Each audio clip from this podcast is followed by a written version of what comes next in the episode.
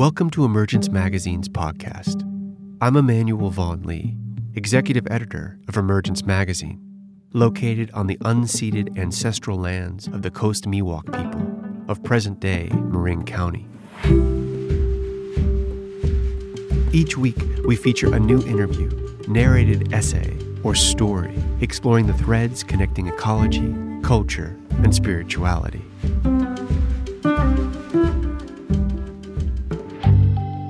Acclaimed poet Camille T. Dungy bears witness to an encounter between man and elephant.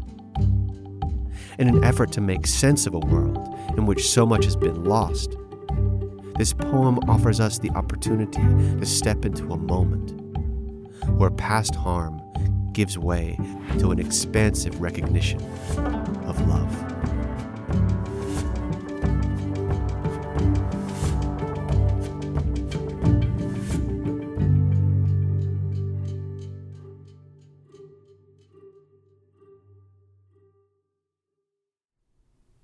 The way she holds her huge limb forward, patient and expectant, while the slight man untethers the old prosthetic, a cage of metal, polyurethane, and canvas large enough that I could stand inside.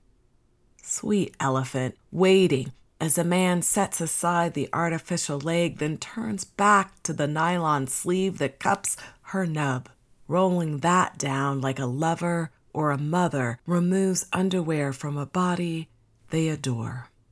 That gently, that disinterested in causing harm. That dear elephant, steady all this time on her three remaining legs, while the man strokes the nub of her mind blasted one.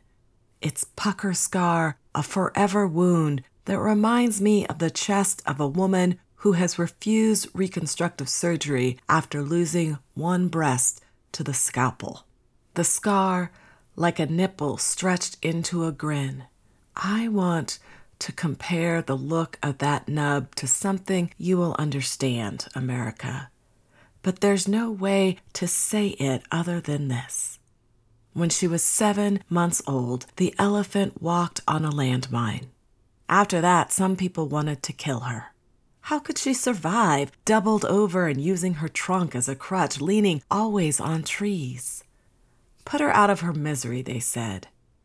But look where she landed instead in this sanctuary, where every few months, as she continues to grow, some people redesign and gently, while she waits, warm, gray, and patient, secure around her blasted nub, a new and sturdy lake.